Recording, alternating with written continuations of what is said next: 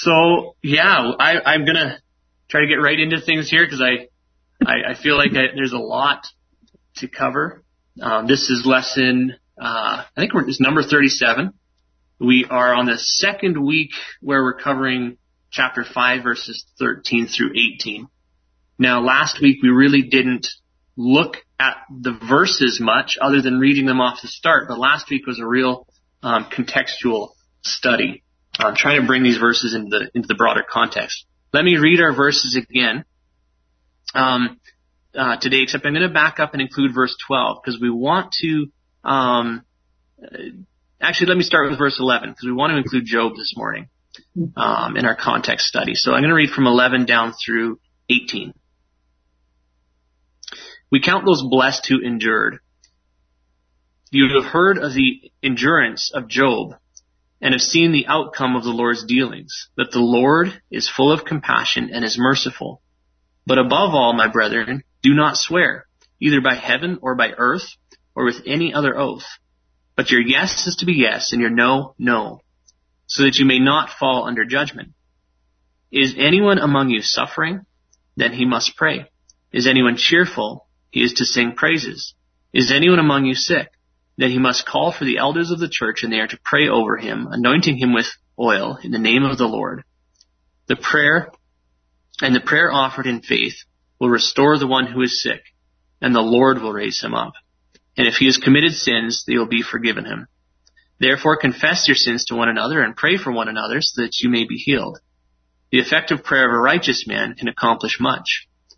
Elijah was a man with a nature like ours, and he prayed earnestly that it would not rain, and it did not rain on the earth for three years and six months. Then he prayed again, and the sky poured rain, and the earth produced its fruit.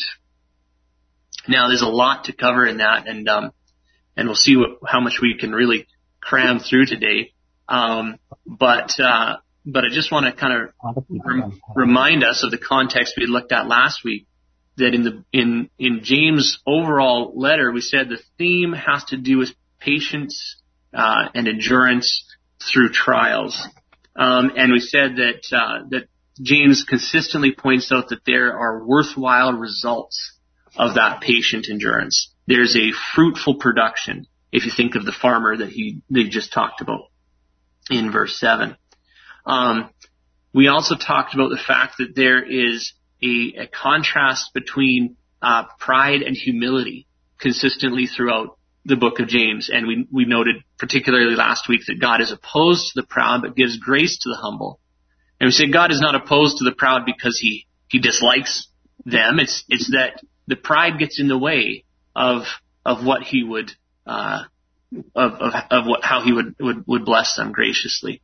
Um, and so there's something to do here with uh, the removal of pride, maybe we could say.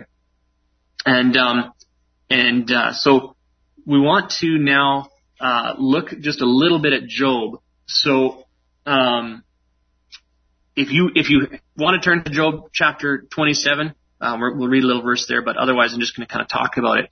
Um, and I wanted to ask a question. You know, what is uh, typically one of our first responses to a trial? Um, you know, a lot of times we're, we're kind of saying, well, this isn't fair. You know, why is this happening to me? I, I don't deserve this. And, um, and there's, there's a, there's a little, or maybe a lot of, uh, of, of merit mentality in that kind of thinking. Um, there's, there's pride in that, that I don't deserve this. Uh, what, what good thing do you have in you that does, you know, that would, uh, merit, you know, not deserving this? But, um, but I want to think about Job because James is very intentional in bringing him up here, and this is the immediate context of what we're looking at. So I think it's really important um, to think about.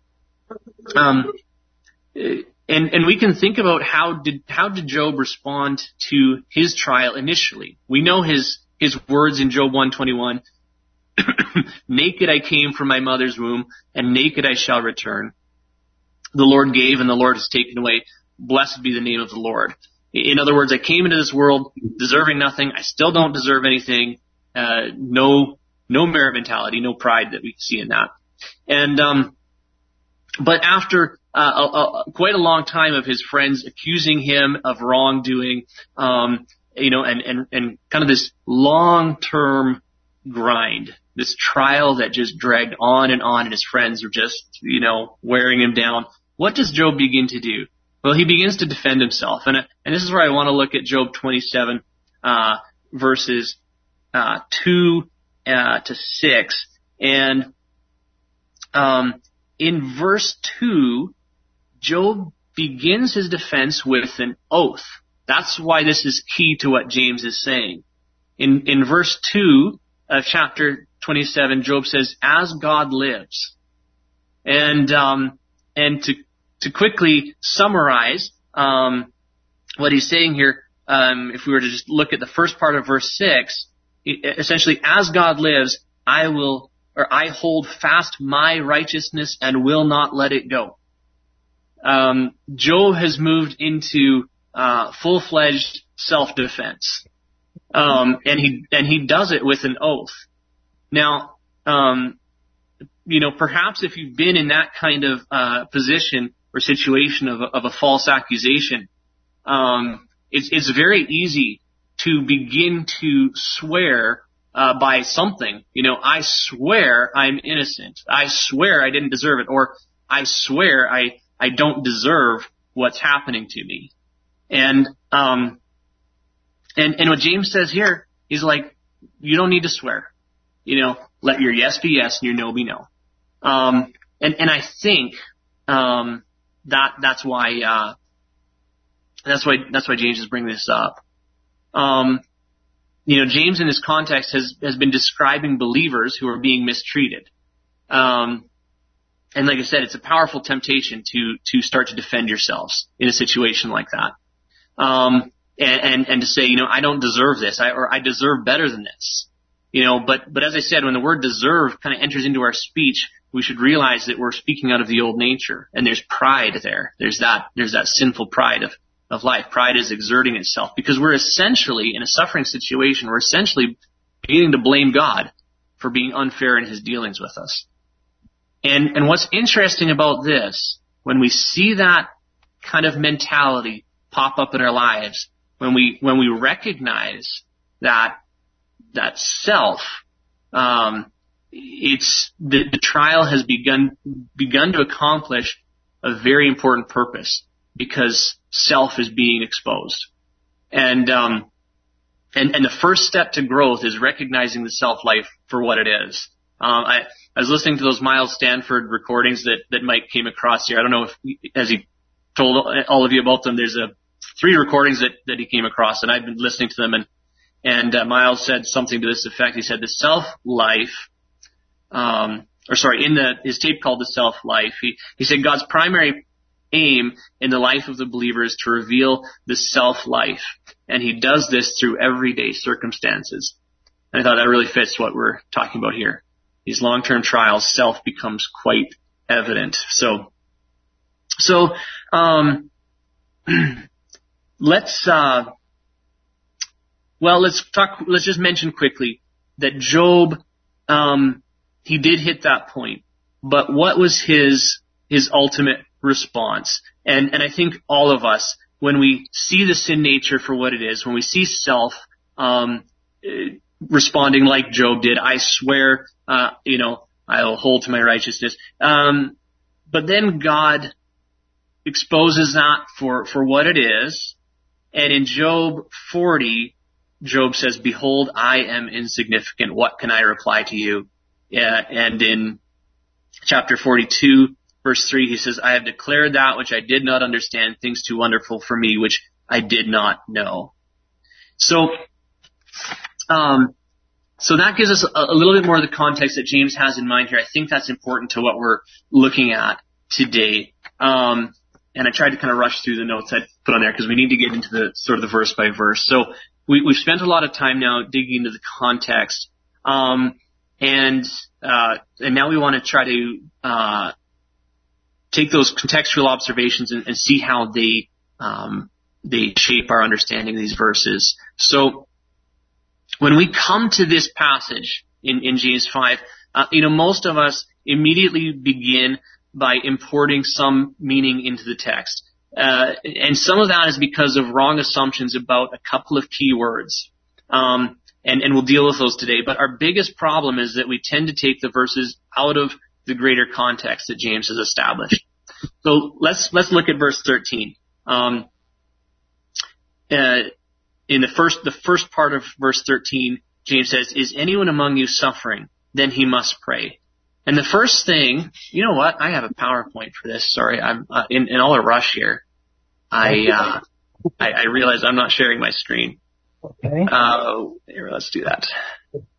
The review portion, of course, didn't have a PowerPoint, so um, the first thing that we that we notice here is, uh, or that we should notice, is that James does not say what we are to pray for, but you know we almost instinctively insert the idea um, into there that we should pray for the trial to be removed. At least that that's my in, in how many times I've read this in the past. It just seems natural, right? Like, Right. well, you got a trial. Let's, you're suffering. Let's pray that it end, right? That's what, that's what we do every Sunday before Yeah. uh, Sunday school, How, right? So, how many trials have we prayed continue on? Lord, Yeah. please, please continue that trial. Never. you know, but I don't think we can afford to make that assumption. Um, you know, because let's think about the context that we've been studying. James' main theme uh, is enduring trials patiently, not getting out of them. He's never talked about that, right?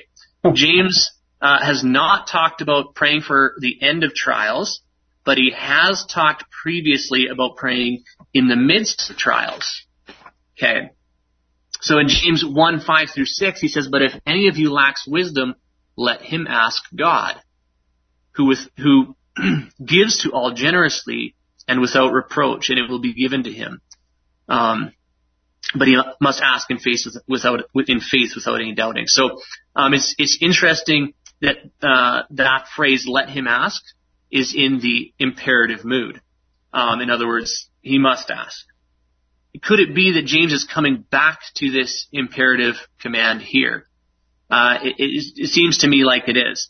So um, now I don't know if you still have your printout from last week that we marked up, um, but in the if you do in the margin by uh, James 15, sorry James 5 verse 13, um, you could just mark in one verse 5 in the margin um, where it says he must pray. Uh, you could just mark in one verse 5. There may be a connection there. But what does praying for wisdom have to do with being in a trial? We're going to come to that back to that at the end of the lesson. But for now, just make the mental note that in that in chapter three, when we were there, James talked about you remember wisdom from above, and he said that it is full of good fruit. Wisdom from above is full of good fruit. So we'll come back to that. But let's move on to the second part of verse three. So here he says, "Is any is anyone among you cheerful? He is to sing praises." Um, now, cheerful is an interesting verb, uh, euthymeo, and the first part, you, uh, comes from uh, has the idea of do well, and the last part, uh, thumos, uh, is the word wrath, or has the, that that idea wrath or fierceness. Now, if you look it up in the in the dictionaries, most of the Greek dictionaries will tell you something to be of good cheer, to be in good spirits, and that's the way it's translated here. Is anyone among you cheerful? Um, but I want to look at uh, the only other use of this word in uh, in the New Testament, and it comes up in Acts 27, uh, verse 25. Actually, it's used twice in in um, in verse 22 and verse 25. So we see two uses of the word. We're just going to look at verse uh, 25, um, where Paul. These are Paul's spoken words recorded by um, Luke, and he said uh, on the uh, on the ship. Remember the ship that was um, was falling apart, and, and they were near land, and and they were going to have to make a swim for it. And he says, therefore, keep up your courage, men, for I believe God. For I believe God that it will turn out exactly as I have been told. So that phrase, keep up your courage, is the same word as James here uses is uh, when he says, "Is anyone among you cheerful?" So um, I find it interesting that um, that these men in, in Acts 27 find themselves in, a, in an intensely harrowing situation, and it's in this context where Paul uses the word euthymeo, and I, and I think that fits with the context uh, in James. It, it sounds to me like like James is telling us that if a believer is encouraged or of good courage in the midst of a trial, he is to praise God. So I think we could possibly summarize verse 13 um, kind of this way that James is commanding, because it's in the imperative, that when a believer finds himself in a trial, he's to do two things. He is to pray, uh, asking God for wisdom that he needs, and and if that believer is encouraged in the midst of the trial, he is to sing praise. And and I think that that understanding the verse that way leaves open um, a, a, bit of an open-ended question. What if he is not encouraged? What if he is not of, of good courage? Right? right? So now we move in. Now we move into verses 14 and 15. Does that help set up the context in your mind? Yeah, no, great. Of, yeah, that's wonderful. Yeah. So let's let's read verses 14 and 15a. Um, now these are the verses that get people all confused. If we were to narrow, just pinpoint the, the kind of the key verses that, that where people really um, get confused, this is it. So, um, uh, so James says, "Is anyone among you sick?" We're going to deal with that word.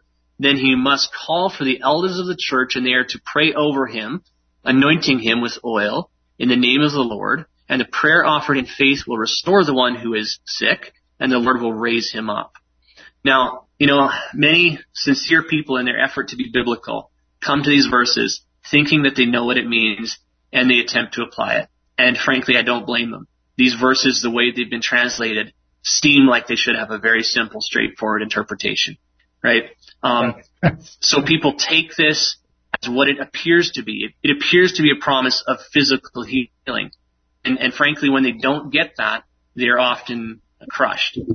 Um, but if we're going to take these verses in the sense of physical healing, then, then we better read carefully because verse 14 has an imperative command in it. Now the NASB that's on the screen is one of the only translations that actually translates that as an imperative. Um, is anyone among you sick? Then he must call for the elders of the right. church. Right? Every every single translation that I looked at besides NASB actually put something in there like let him call or he should call. Right. and, and, frankly, those are terrible renderings of an imperative verb. Um, right. so, so why have they translated it that way? Why, why is that? And, and I think frankly it's because they know that it doesn't work like this. Um, they know full well that the text has never been proved out to be an absolute promise of healing. So they soften the text. Uh, they, they, they, you know, they take what, what right. is an imperative mood and they make it sound like it's an option. Oops. You know, and, and, and the passage, the passage kind of gets interpreted this way. It's, it's almost like, you know, if you're really, really sick and, and just don't seem to be getting better, then, oh, maybe try calling the elders. You know, see if that works. right? I mean, that's the way I've heard it talked about. I'm not trying to mock, but that's kind of the way it comes across. yeah. I did me too. Amen. Amen. Yeah. So, you know, so, so it, it happens that, that, that people call in the elders when, you know, when they have terminal cancer and there's nothing left the mm-hmm. doctors can do. And, and sadly, what's the result? Usually a crushing discouragement, a crushing disappointment, you know, and, and all because a, a really poor translation made it seem like a promise of physical healing and it's, and it's not. I, I, I, I don't believe that it is. Um, now, now don't get me wrong. I, I do firmly believe that God can and does physically heal people even today. And, and, and sometimes it's miraculous, but I do not believe that this here is a formula for physical healing. Okay. Um, now, if I'm going to say that, I'd really better back that up from the text. And, and I'm, I, I'm not trying to force fit my theology in here. Um, you know, I, I, I have genuinely had to struggle with this passage. Um, I, I grew up in a denomination that that practices this to more or less degree for physical healing. Um, I know people that hold to this interpretation as physical healing. Uh, um, you know, I've had to carefully consider it. Um, but, but I, I, I don't believe that, that that's what the, the promise is. So, um, so we want to deal with some of these important words here. And the first one I want to deal with is anointing. because it's less key. We'll deal with it first and then we'll come back to the sick. But, you know, we hear the word anointing and it, and it colors our thinking because we usually start thinking about religious ritual. Um, it, whether that's a Catholic background or a charismatic background, or whether you're just thinking about the Old Testament where, you know, uh, kings were anointed and, and so forth, and it's a ritual. The word uh, here for anointing is aleipho. And if you look that up in the Greek dictionary, it just says to anoint. And that's not a lot of help because we still don't really know what we mean by anoint, right? Um, although we know that it has the idea of, of to, you know, put oil on or smudge oil or so forth. Um, and we could spend a lot more time here, but I'm, I'm not going to. Um, however, the use of the word aleipho in the New Testament does give us a little help. And, and two key passages um, that, that we could look at would be uh, Luke 7 verse 46, but we're going to look today at Matthew 6 uh, verse verses 17, 16 and 17. And in Matthew 6, um, Jesus refers to anointing with oil as just a, a, a common part of personal hygiene. Um, so he says there, whenever you fast, do not put on gl- a gloomy face as the hypocrites do, for they neglect their appearance so that they will be noticed by men when they are fasting. Truly, I say to you, they have their reward in full. But you, when you fast, anoint your heads and wash your face. So apparently anointing your head is in the same category as washing your face. So that, that context should help shape our understanding at least a little bit. Um, and we can ask the question, does James have in mind ritual anointing or common hygiene? You know, now frankly, it's, it's hard to say based on word meaning alone in this text. Now you will find there are different words for anointing and that aleipho does tend to be the, the word that is used for just this, this mundane, um, uh, kind of hygiene kind of thing. But this doesn't seem to me to be quite enough information to delineate just on um, how he's used the word, whether this is uh, ritual or um, or or or not. Um, but it's important to know that um, that there at, is at least the potential that James is talking about something other than ritual anointing, just so that our our, our the um, kind of mindset doesn't gravitate towards this ritual ceremony automatically. But yes, please. Um, you know, a couple of things. One, J. Vernon McGee really hits the nail on the head saying the anointing is not for healing. And mm-hmm. since I'm jumping ahead a bit, but if you go to 15, the prayer of faith will save the sick, right? So anyway, just some, some thoughts there. Yeah. Absolutely. Yeah. Excellent point. I know we're going to leave, frankly, a lot of meat on the bones this morning. So there's so much more that could be said and I, and I appreciate that, Bob. Thank you. So, um, but let's look at the word sick now. So the word sick is really important to a proper interpretation of this passage. And the word sick in the English appears in both verses 14 and 15 in most English translations. Um, but there's a different Greek word behind each, so we want to look at those. So, and that, that's I mean, maybe a little bit surprising to realize there's two different words and they've just translated it sick in both cases. You better have a good reason to do that. Let's look at that. So, um, the, in verse uh, 14, the Greek word is astheneo, and a being the Greek negation, and uh, sthenos being strength. Now we looked at that last week um, in, in, its connection, and we'll talk about this in a second, to verse uh, eight.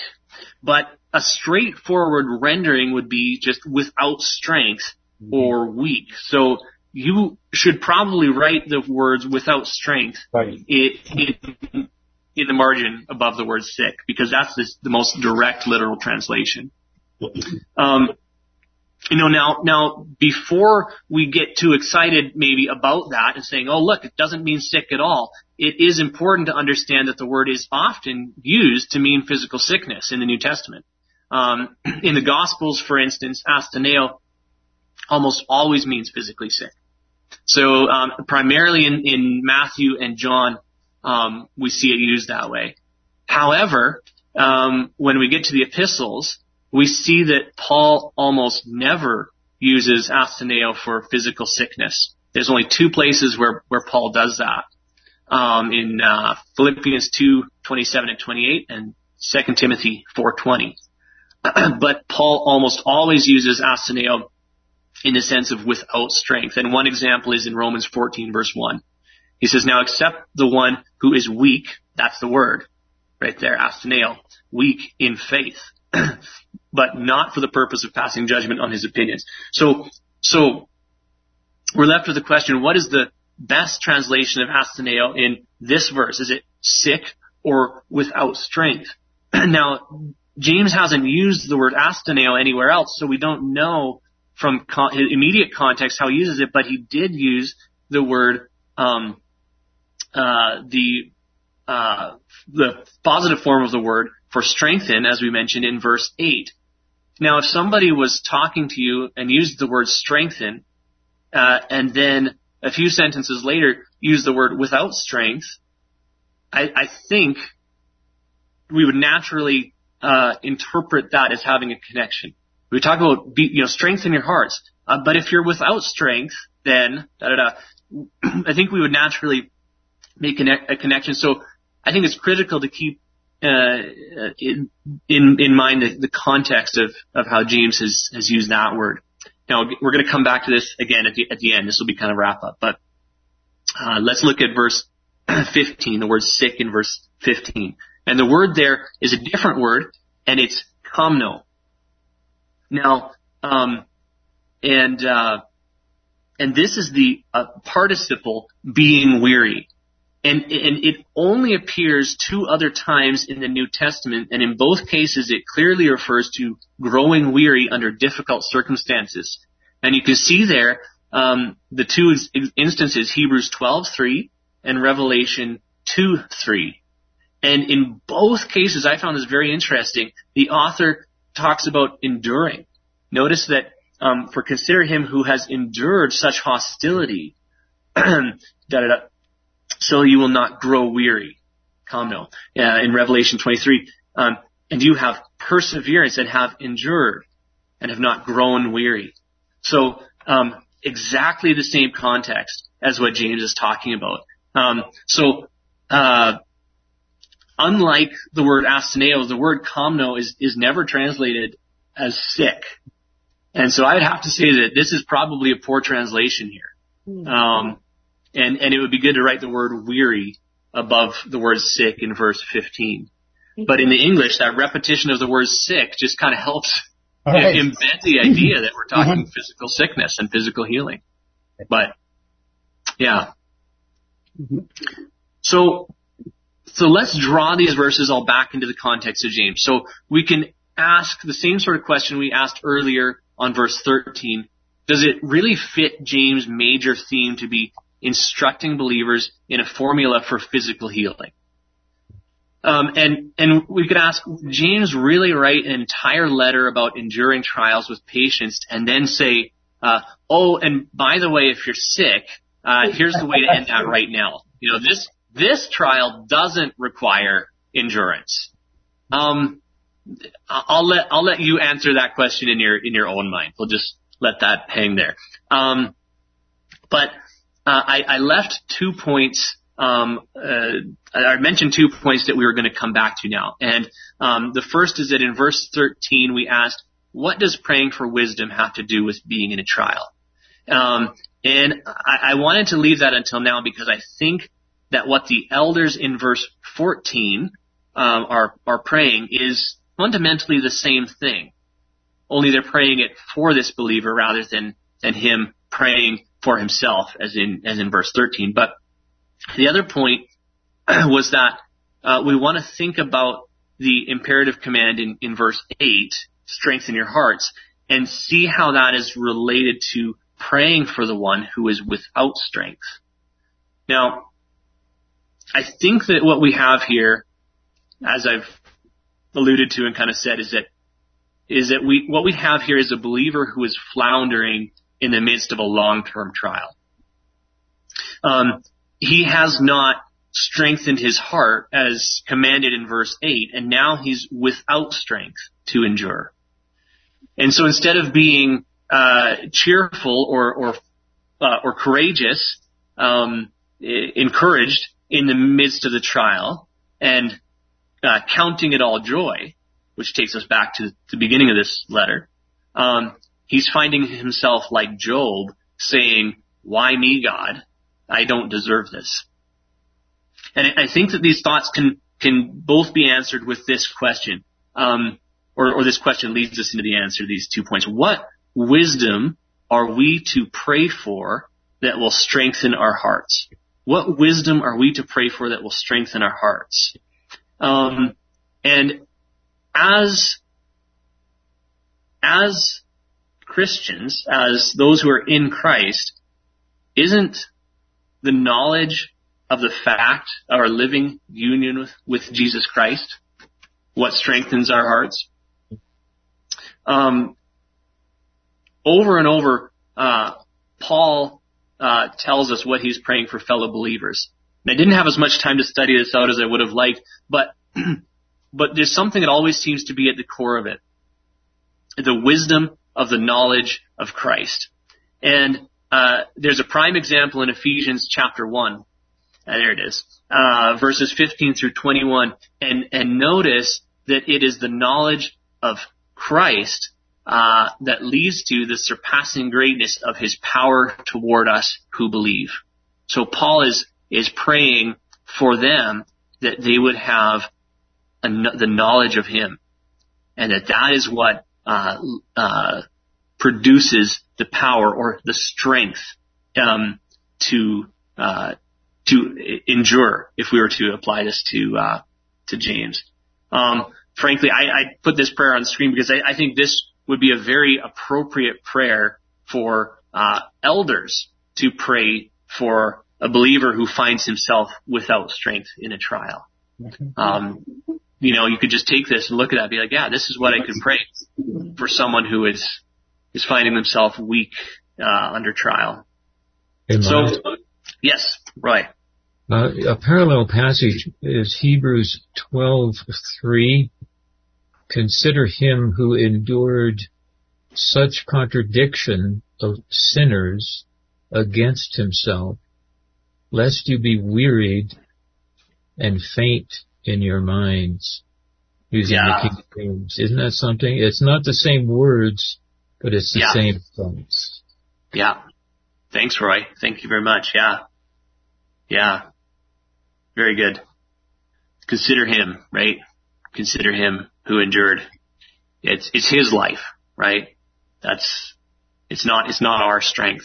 When we, you know, we could take that, that James, uh, 5, uh, 8, you know, uh, strengthen your hearts as a, as a bootstraps type thing, you know, get, get ready and be strong in yourself. Well, um, that's, that's going to be a failure, right? The strength that we are to, uh, strengthen ourselves with is the strength of Christ, and we do that by uh, um, by by knowing Him, by focusing our eyes, our attention on Him. So um, now we've we've really only gone through uh, 13, 14, uh, half of 15, and you'll notice that we say that we're getting down to the end of uh, 18.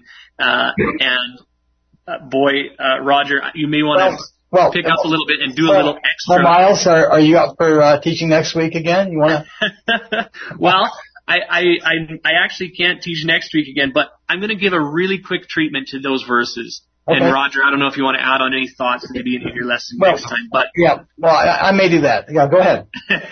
I'm gonna what I'm gonna do, and and I knew this would happen because verse by verse treatment, word by word, it, it takes time to go through, and I don't intend to try to cram that in here, but but given the context that we've been through, I think that we can um, give some quick, really quick comments. Um, and and I just kind of wrote some some bullet point things here that will relate to these last verses. Um, and I said this: if a believer uh, in this situation has sinned, and it's likely, um, then he will be forgiven. Um, right. on, on, uh, in, in, in context there. Um, and, and that's a first John 1 9 type of principle at play, I believe. right? Miles, now, you know, I think, uh, one, just one, one interjection real quick. Yes, yes. I, I kind of went through this too a little bit, and the, one key part is how many people are involved in this prayer meeting, so to speak. Yes. From yes. context, it's not the whole church. It's the person without strength and at least two elders, maybe more. But that, so exactly. So that's the key part. That's very key, Roger. It really is. Because I, I said, you know, in 1 John 1 9, you know, it's confession to God alone. Uh, here we see this to one another, but we have to understand contextually who's involved. And why is it the, why are the elders involved? Well, because frankly, they need to know about this man's state of weakness in order to pray this prayer for him. So he's already confessed to them when he gave them the phone call right. and explained the situation. you know, this is not a, this is not a, a, what we sometimes think of as a confession session. This is, this is just, hey, I'm, I'm struggling with this trial. Right. You know, confession done. Now let's, now let's come, you know, let's come alongside and let's pray. Right. Right. So that's what I think is, is being talked about there. And, um, and, and just some, uh, closing thoughts. Um, that uh, what well, I should make a quick comment on the effective prayer of a righteous man because verses 17 and 18 is just a historical um, kind of recital of what happened when Elijah prayed. And notice that he could have picked any number of examples where a, a prophet prayed for healing, physical healing, and James didn't choose that. Right. James chose an example where uh, Elijah prayed for right. the earth to produce its fruit, for the for fruitful uh, for fruitfulness, and that I think is what this what James is all about over and over. It's about the fruitful production of uh, endurance and um, through trials. And um, and, and I'm just going to say this in, in closing: as, as believers, when we forget the reality of the infinite power of Jesus Christ who lives in us, uh, we we need to confess that. We need to confess the fact that we've forgotten that, essentially, and we need to uh, begin to count on it once again. We need to ask God to strengthen us with the knowledge of His Son. That's what will strengthen us. And, and if we find ourselves unable to regain that confidence in our position, uh, we must call call the elders. They must pray for us uh, they need to encourage us and get us back on our feet as fellow partakers in the life of Christ. And, and James says that prayer will accomplish much. That prayer prayed in faith will, will accomplish much. And I just wanted to add, not to despair if you find yourself in this type of situation. Um, it's, it's very important that we discover our weakness. Uh, it's important to learn that we do not have strength in, in and of ourselves to endure trials. We do not have the strength. It's, it, the Lord never intended for a trial to prove out your ability to, to withstand it, to endure it. That's not what the Lord is trying to accomplish in the life of a Christian. Uh, the, the, the purpose is that we learn our own weakness, that we discover our own inability and um, and we learn rather to depend on Him. And so it's it's we could say that we're not looking to escape trials, and we're not even looking to endure trials on in our own strength, but but we are learning to depend on Christ in in the trials, in the midst of trials, and that hopefully kind of summarizes what we're looking at here. So I don't know if I gave a fair treatment to those last verses. Roger, you, I'm sure you can add some really good comments on those things next week. No, you did a great job. No, I think you're overall, you got, the, you got the main thrust and it's great. It's wonderful. I, I knew we would need to deal most critically with verses uh, 14 and 15, where most of the hangups are. But I think if we have a proper understanding of those verses, the the other ones fit fairly well. Uh, you know, I mean, we, we, we have to continue to uh, seek the Lord's um, uh, the Lord as our as our teacher in this in this regard in this text. But um, I feel uh, quite uh, quite confident that the the uh, the way that it fits into the overall text is is uh, the way we've looked at it this morning, and and uh, and so we continue to to uh, to learn. But we, um, mm-hmm. do you know of any translations that use a term rather than sick for those two oh, words? Yeah. The okay, I, I I didn't. I mean, there's a lot of translations, but the ones I looked at I believe only one of them differed in verse 15, or four, sorry, four, yeah, 15. I believe in verse 15 they're almost 100% consistent on sick. And, and I don't know why. I mean, it, it is, the, the, the, the alternate translations, like, like I said, the way we see Paul use it, it is not necessarily specifically physical sickness. That that's that is a common translation, especially in the Gospels. I mean, we see a lot of sickness healed, and that's often the word used there. But it's just as it's almost just as common to use it for non-physical, um, you know, weakness. So so they're they're just you know I, I feel like it's one of those things where the King James translated that way, and everybody hesitated to differ. Now let's close in prayer.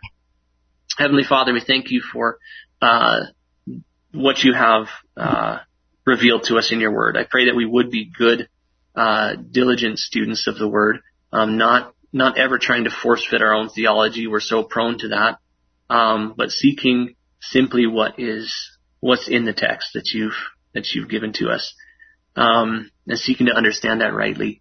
And Lord, we just uh, we thank you that uh, for the for the message that is here um, in James, um, very very early in the church's uh, uh, beginning, but uh, already explaining to us the the program that you have uh, in in mind for the church, which is primarily one of of difficulty and suffering.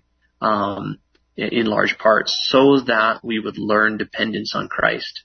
And there really uh, is is nothing greater for us than to learn that He is our life, that uh, He is our strength, and and we can be encouraged by that uh, in the midst of any trial, any any difficulty, no matter how great it is. Uh, he is greater still. He is uh, all powerful, all wise, and and He is all loving. He doesn't take us through. You you, you do not take us through uh, uh, anything that uh, that you do not intend for our good and for the, ultimately for uh, for fruitful production. Lord, we uh, we just thank you for that in Jesus' name. Amen.